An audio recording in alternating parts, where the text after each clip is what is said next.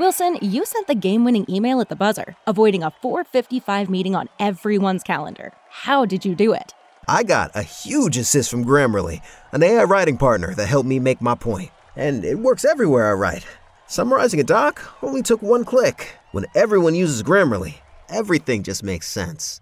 Go to grammarly.com slash podcast to download it for free. That's grammarly.com slash podcast. Easier said, done. What's the easiest choice you can make? Window instead of middle seat? Picking a vendor who sends a great gift basket? Outsourcing business tasks you hate? What about selling with Shopify? Whether you're selling a little or a lot, Shopify helps you do your thing, however you cha-ching. Shopify is the global commerce platform that helps you sell at every stage of your business. From the launch your online shop stage to the first real life store stage, all the way to the did we just hit a million orders stage. Shopify's there to help you grow. Whether you're selling scented soap or offering outdoor outfits, Shopify helps you sell. Wherever and whatever you're selling, Shopify's got you covered. Sign up for a $1 per month trial period at shopify.com slash try. Go to shopify.com slash try now to grow your business, no matter what stage you're in. Shopify.com slash try. You're listening to The Fix with Ryan Rothstein, live from the Prop Swap studios of AM 1490 Sports Betting Radio. Prop swap that ticket and cash in while the odds have improved. Once again, here's Ryan.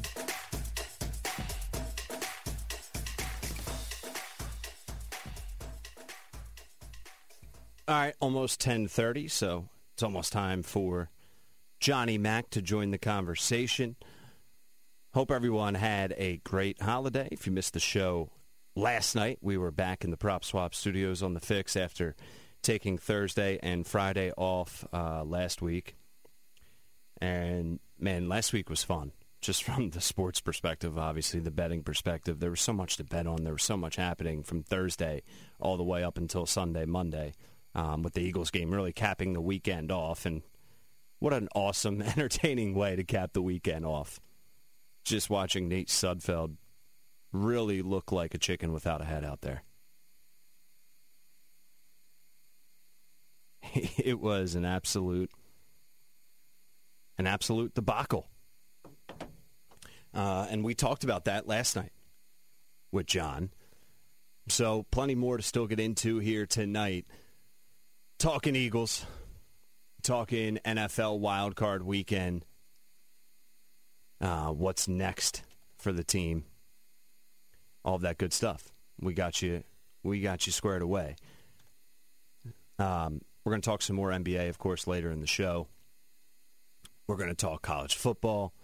There's really a lot to get to. Phone lines are going to be open in the second hour 609 601 3290. 609 601 3290. But we still have, you know, the Heisman ceremony, I guess you can call it this year, um, was earlier tonight. DeVonta Smith taking home the Heisman. And with that being said, I'll get John's thoughts now that the NFL regular season has officially come to a close, I'll get John's thoughts on Coach of the Year, MVP, Comeback Player of the Year, Rookie of the Year. We talked a little bit about that with John last week around this time. But we'll try and get a little bit more into that. Um, John wrote a great article on SI.com regarding Carson Wentz. So let's bring John into the conversation now uh, host of Extending the Play every Saturday right here on AM 1490 from 10 a.m. to 11. SI.com and PhillyVoice.com is where you can find all of John's written work. All right, John, it's day two here. Night two on the fix after the Sunday debacle. The Eagles season officially done. Getting ready for wild card weekend, but we still have plenty of Eagles to talk about. So uh, let's try and get to it. What do you say? Yeah, I mean this team is something else, and it, it never stops. Uh, I mentioned the off season is going to be more interesting um, than the actual season, and boy, Miles Sanders kicked it today. Uh, talking with the Philadelphia area radio station, and uh, you know, I, I been pretty um, honest about. I, I you know, I, I didn't think it was that big of a deal what the Eagles did on on, on Sunday night. It's been done many times in the NFL. I mentioned it uh, yesterday on the show, and it's going to be done many times in the future. But you know, then when you have uh, uh, your star running back um, say nobody liked the decision, um, and kind of throw the coach under the bus, it it adds a a new wrinkle on things. I will say that. Communication. It's one of the most important things uh, uh, in any organization. And the report, you asked Jalen Hurts. We talked about this, right? You asked Jalen if he knew yeah. about Nate Sudfeld. And he said he was aware that Nate was going to enter the game at some point. I'm paraphrasing. And I just don't understand how Doug or Howie or whoever wants to step in front of the team in the locker room and say, listen, uh, we need to let you know now that this is our plan. Sorry, not sorry. And this is how we're handling it with the media moving forward because there could be some some negative opinions out there or however they want to phrase it. Like, how do they not go about it that way, John? Well, I, I, I'm not sure they didn't. I, I, everybody was kind of aware. I mean, I was aware that Nate was supposed to play. um, behind the scenes, Doug had told uh, certainly some of the television stations and his uh, uh, pregame stuff with them um, that Nate was going to be in the game at, at a certain point. Um, as I mentioned, Jalen um, knew he was coming into the game. Brandon Graham, we talked to him yesterday a clean out day. He said he knew it. Um, so I, I mean, when it comes to Miles, look, he was inactive. Maybe he wasn't as involved as usual uh, with game planning because he was not part of the game plan. Uh, it is a strange season with all the virtual stuff and all the Zoom stuff. Um, so you know, maybe everybody uh, on the roster wasn't involved as far as the players on the field, I, I think it had more to do with in-game. I, I think when the game was as close as it was, I, I think that created the issue. You know, you had the NBC cameras um, catching Jalen Hurts saying, uh, this isn't right, mouthing it on the sidelines. Mm-hmm. Um, and, and to me, that's about, he's a competitor. That's what he said. Yeah. He didn't like leaving, didn't want to leave. Um, you know, everybody's talked about him. The one thing they say about him is he's a leader, he's a winner. Uh, he wanted to continue to play, but he, he, he admitted he knew. So I, I think that's the disconnect there. Um, I think Jason Kelce uh, was more about, look, we're in this game. Let's try to win this game. Um, and, and then the defensive players – I, I don't know. I, I to be honest, I, I, I can't explain that. I Yeah. mean, how does Brandon Graham know? And there's at least two anonymous defensive players that don't know. I, I, I don't know how that's possible. It's nuts. And listen, Brandon Graham, there's guys that I'm sure they're they're chatting with the coaches more than others. Like Brandon Graham is a vet. He's a staple in that locker room. So I'm sure he, you know, rubs shoulders with Doug more than the the backup or whoever the guy is that doesn't get playing time. The the point is though that there was just such a disconnect with this story that my biggest takeaway is it just sums up the season and the team the team's entire year perfectly. Yeah, it does. I, I I mean, obviously, and you go way back uh, to the preseason when things finally got rolling, and, I mentioned it's going to be a giant stress test for for teams in this league, uh, the environment. Um, and I think the Eagles failed it. I think they failed it miserably, right up until the very end, and right up until all of this. You know, I, I think for the most part, you see what's going on in Cleveland. I, I think the actual protocols and um, I think they were good with that kind of stuff. But as far as handling um, how to prepare in this type of environment, I think they failed. I think it's fair to say that. Howie Roseman admitted that. I think they failed. And most of us, including me, thought they would have the advantage in the NFC East with the lone returning head coach. Mm-hmm. And there were some coaching changes, obviously, but the vast majority of the coaching staff is back. It didn't turn out to be advantage. They, they uh, to be an advantage. They they handled it very poorly, and I think that's what it's about. Another report that has surfaced is, of course, regarding Carson Wentz, and this is from Rob Maaddi saying that Carson Wentz needs time away to think about his future with the Eagles, and you know, hopefully, it's not going to end in a divorce. And for to me, John, and you're going to add to this and fill us in, but to me, it's just Carson's agent playing the game and doing his job. I mean, he he does the dirty work so the player doesn't have to. And you know that report that came out right before the game, I take it that's directly from the agent. And then Carson, of course, that's him speaking in the Rob Maaddi report. What can you add to that? You're exactly correct. That's exactly what it is. um, I'm, I'm gonna I'm gonna be honest, as I typically am. Um, yeah, obviously the agents um, sort of run things, uh, and their job is to create value and, and create the best situation uh, for their client. So they go about things one way. Um, uh, Rob is a is a good friend of mine. Rob is very religious. Uh, Carson is very religious. They live in the same town. They go to the same church. Um, so that tells you uh, all you need to know from that perspective. Um, it, it's, it, you know, the hurdles, and I've said this from from the beginning, make it more likely than not um, that Carson is going to be back next season with the Eagles. Um, you see the sliver uh, of the door open to that. I think it's much more than a sliver because of those difficulties. Um, but the agents are going to investigate every possibility. I, I do think that Carson would not be upset um, if he were traded, but it's so difficult uh, to get a trade because the Eagles not only are, are going to have a tough time swallowing that that dead money, they're also not going to give him away. And right now, because of the season he had, and because he hasn't played in a month, um, his value is not high.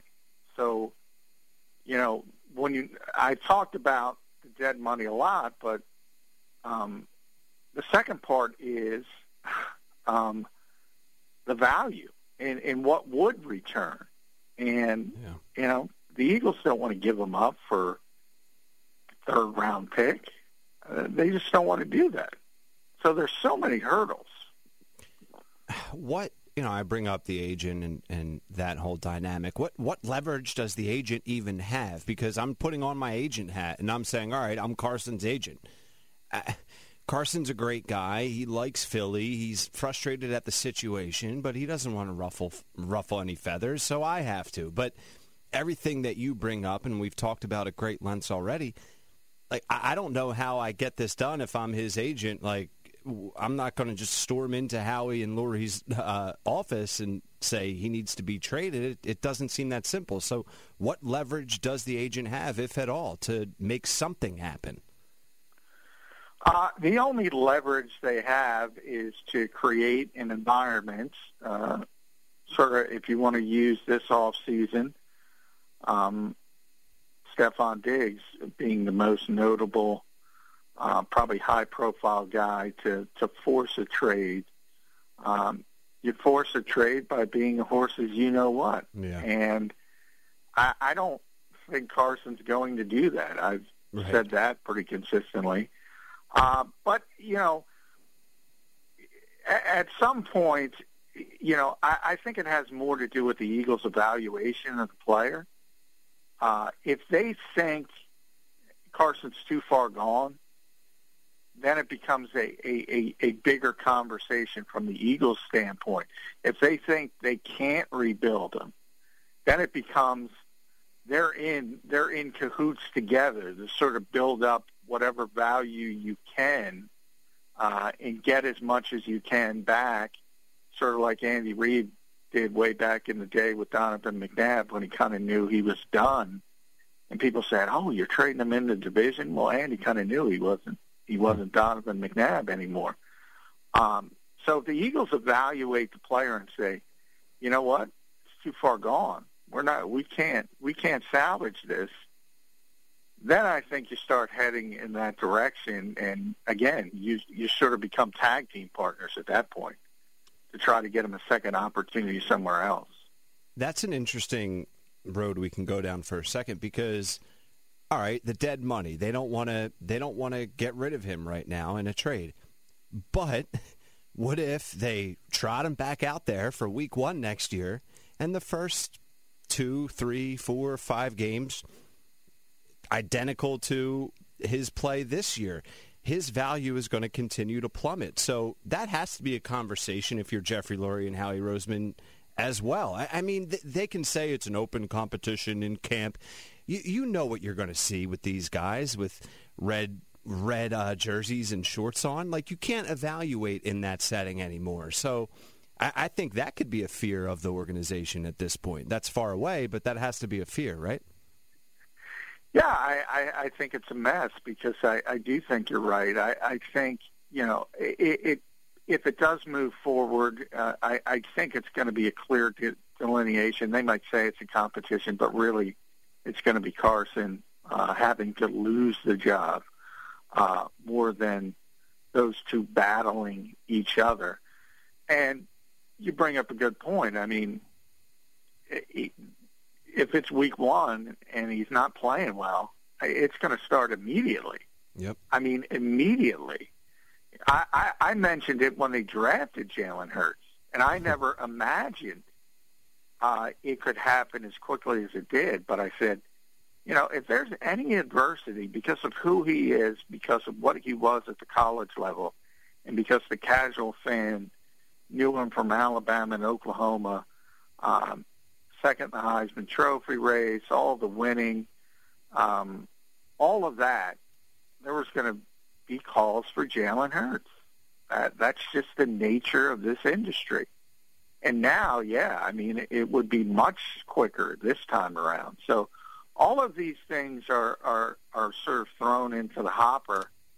It's one of the many, many reasons they shouldn't have drafted Jalen Hurts. And who knows what happens in that instance? And it, and it's not about J.K. Dobbins. It's not about Jeremy Chinn, the two players they were considering at that position besides Jalen, who who would have helped this team in other ways. But it is about the psyche of Carson Wentz, and I, I don't. Nobody can say how that would have impacted, uh, how this impacted him negatively, or how it would have uh, impacted him positively. Nobody knows. And don't you think, like, okay, let, let's get ready for the off season now. If if we're Howie Roseman and Jeffrey Lurie, and we need to we need to evaluate talent for the draft. We need to look at free agents. We need to look at potential trades. Aren't you going about quote unquote building this team two completely different ways? If one choice is Carson as the starter and the other is Jalen Hurts as the starter, like so that alone, I feel like impacts the offseason and how they go about retooling the the entire roster.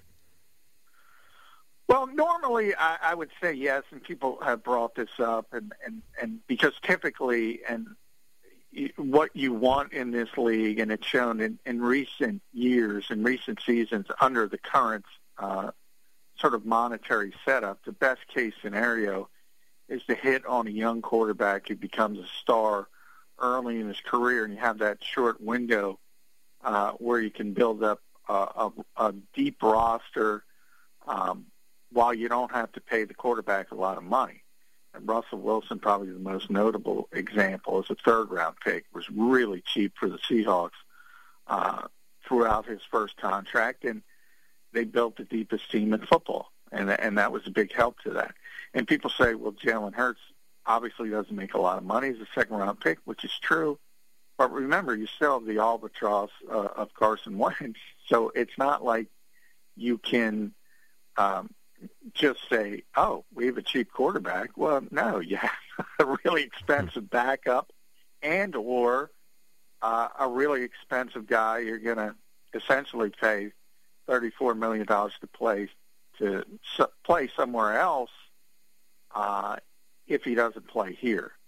So I, I it's not a, a typical setup, and, and they're so up against it from a salary cap standpoint, and they've already started trying to clean up with the restructures of Malik Jackson and Alshon Jeffery. And by the way, that was clear indication that those two are not going to be back. Not that it's any surprise, but uh, just sort of bookkeeping uh, to give them some extra money.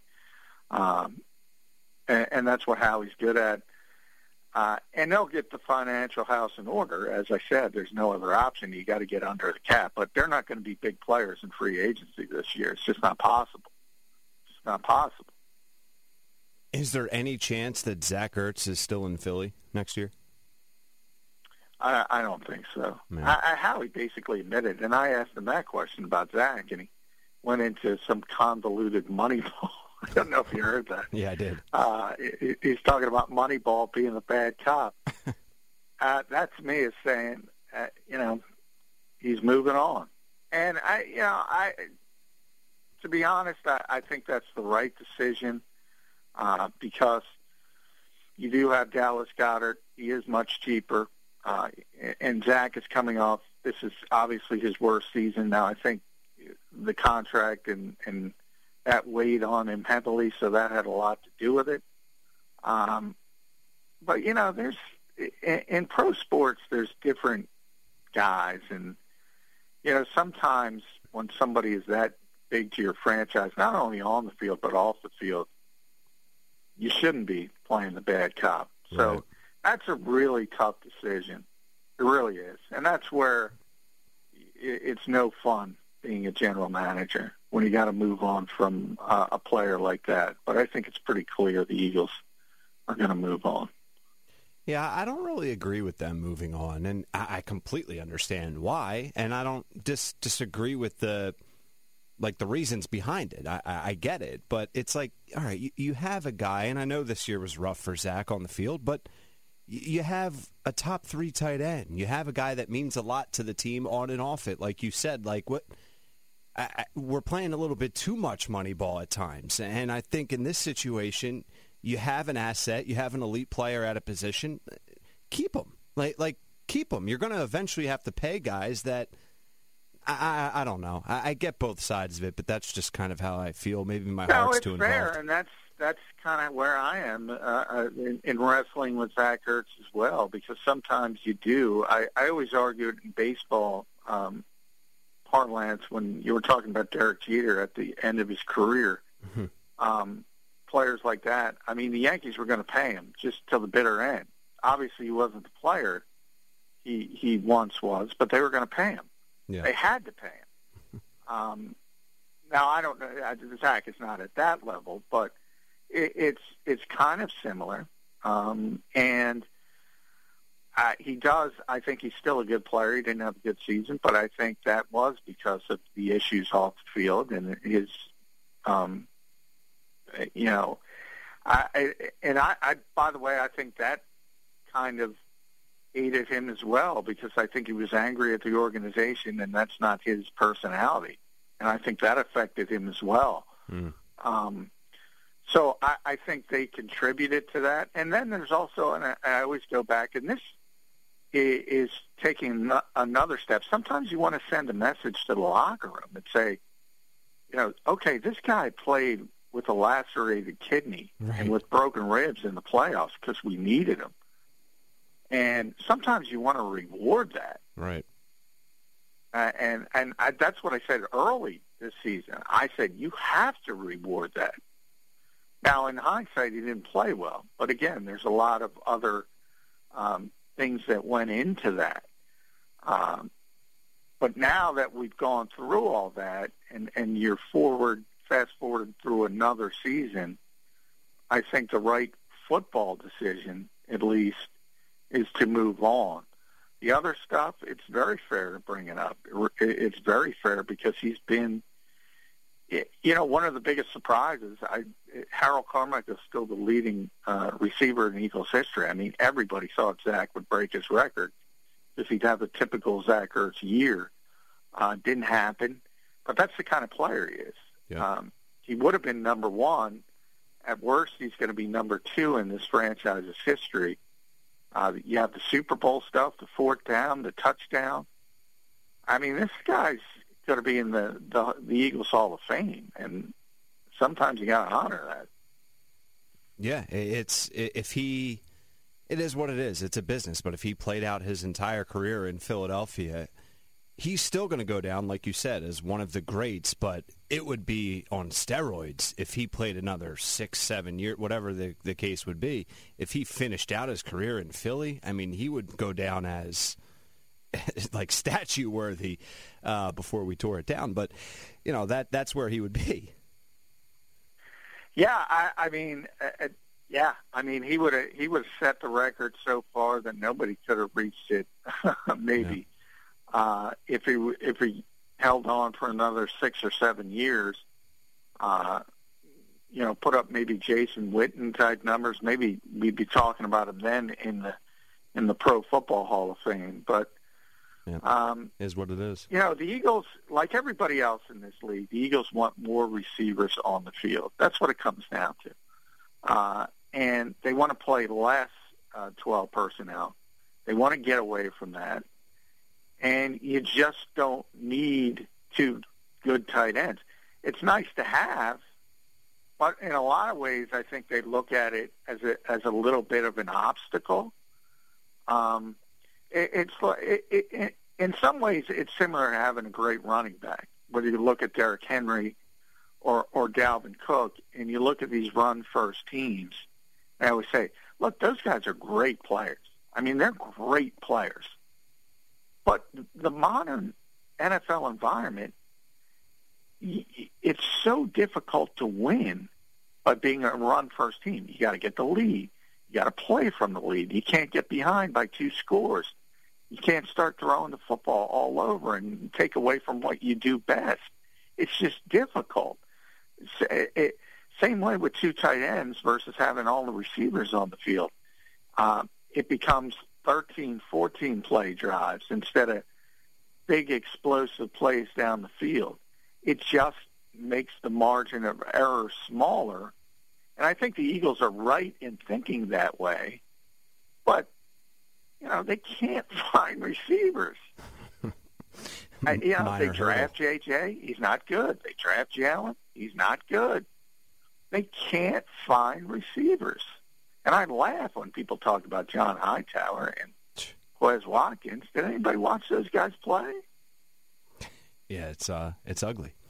All right, so you, you mentioned the receivers and how they failed. Well, we just saw Sunday night they're tanking for six. The number six overall pick. I'm not going to ask you to pick a name in particular, but what's the direction that this team should go with that pick? Yeah, I mean, when you're that high, you just take the best player left on the board. And that's, you know, from the Eagles' standpoint, the only way you get off of that is if you say, okay, we have so many holes that maybe it's better to trade back a few spots and add extra picks and try to fill uh, a, a number of holes. Uh, but I just talked about it. I mean, typically, if you take a wide receiver in the second round and then take a wide receiver in the first round, you're not going to take another wide receiver in the first round. But bottom line is the first two haven't worked out, so it's you know there's going to be three receivers there. One of them just won the Heisman Trophy tonight. Um, yeah, I mean they might have to take another. And this time, it's going to be a really, really significant talent, far greater, uh, obviously, than than Jalen Reagor or or JJ Arcega-Whiteside. So, yeah, it's going to be in the conversation. I, I mean, they just have to uh, take the best player. If the best player is a quarterback, they might even have to take a quarterback. Dare say that. Oh my. They to make a decision about Carson Wentz, but you know, let's say at it's not going to happen, but um, obviously Trevor's going to go first. Um, Zach Wilson is probably uh, number two as far as uh, NFL scouts' minds ahead of Justin Fields. But say if Justin Fields falls to six, I don't know. You got to think about it. Yeah, you do. I mean, the the city would would explode. Well, no, I, but but while I say that, you you at that point you would have already made the decision. The Eagles have Right. to make the decision early in the league year whether they're moving forward with Carson Wentz. Uh, so it will be abundantly clear by the time the draft rolls around. Rolls around. Look, if Carson's here and Jalen's here, they're not going to take a quarterback. It, worst comes to worst, as I said, they'll trade out of that spot. Um, but you know, they're not going to. I, will say this: if they trade Carson Wentz, uh, if they decide, as I said, he's not salvageable, we can't do anything anymore with him. They're not going to just say, "Hey, it's your job, Jalen Hurts." Have you seen him play uh, the last three games? Yeah. Yeah, there's a lot of unknown. Um, all right, John, before we let you go, your thoughts on the Browns' current situation and how it could impact this weekend? Yeah, it's awful. I, I mean, that team has been waiting so long to be back in the playoffs, and Kevin Stefanski, obviously, Philly guy, his father used to be the GM of the Sixers. Um, I, I, I, mean, he gets into the playoffs. Uh, such a great story. Then you have a great player, great offensive lineman like Joel Bitonio, who's been waiting so long and, and playing great on bad teams it, it's just terrible. I've talked about this all year. I, I don't like, you know, Kevin's asymptomatic. I, I, I don't like the way the NFL has handled this, but that's the way they've handled it. And they're going to do the same thing in the playoffs. So if you think about it, when we all say Kansas City's so good, Aaron Rodgers is the MVP, you know, what if it comes to the AFC NFC championship game and one and those, you know, Patrick Mahomes or Aaron Rodgers test positive? It's it's a crazy, crazy season, but the NFL is going to go forward. We'll talk a little bit more about that tomorrow because we're um, we're short on time here with only a minute or so left. But yeah, like that's what I want to ask you tomorrow is uh, what if they play this game as scheduled without Stefanski, and then what you just said happens where Mahomes tests positive? Like they're going to want to move that game, I would imagine. Uh, I'm referencing the no, the they're not moving it, No? I, and I believe them. And they've said this consistently. They are not Okay. moving games because of competitive advantage, competitive disadvantage. O- only health. They set up the protocols. It- It's you know, if you're symptomatic, uh, you're out. Uh, I mean, and that's Patrick Mahomes, the 53rd guy on the roster, and that's that's the way they've gone about it, and they're going to continue to go about it that way.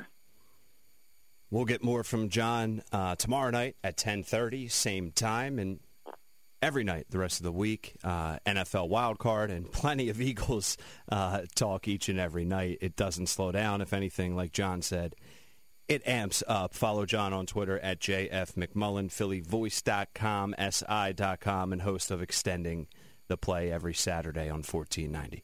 All right, John. Appreciate it, man. Hey, thank you, Ryan. Yep, thank you. Uh, great stuff from John, as always. The Ertz story and you know the the multiple different stories coming out today. Miles Sanders on Philly radio saying how much the locker room hated the decision to put in Nate at the time that they did, and then Rob Maaddi's report that Carson needs time to think after the report that he wants to get traded. There's just so much happening with this team, um, and we'll be talking about it every night. All right, one hour down, just like that on the fix. When we come back, I want to get into the NFL wild card weekend. Stick around.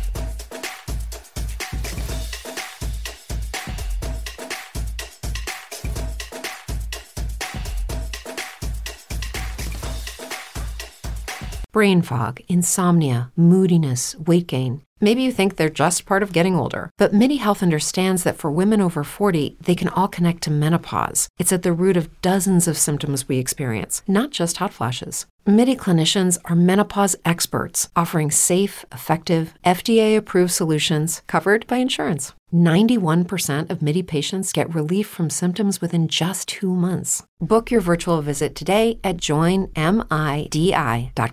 Get ahead of postage rate increases this year with Stamps.com. It's like your own personal post office. Sign up with promo code PROGRAM for a four week trial plus free postage and a free digital scale. No long term commitments or contracts. That's Stamps.com code PROGRAM.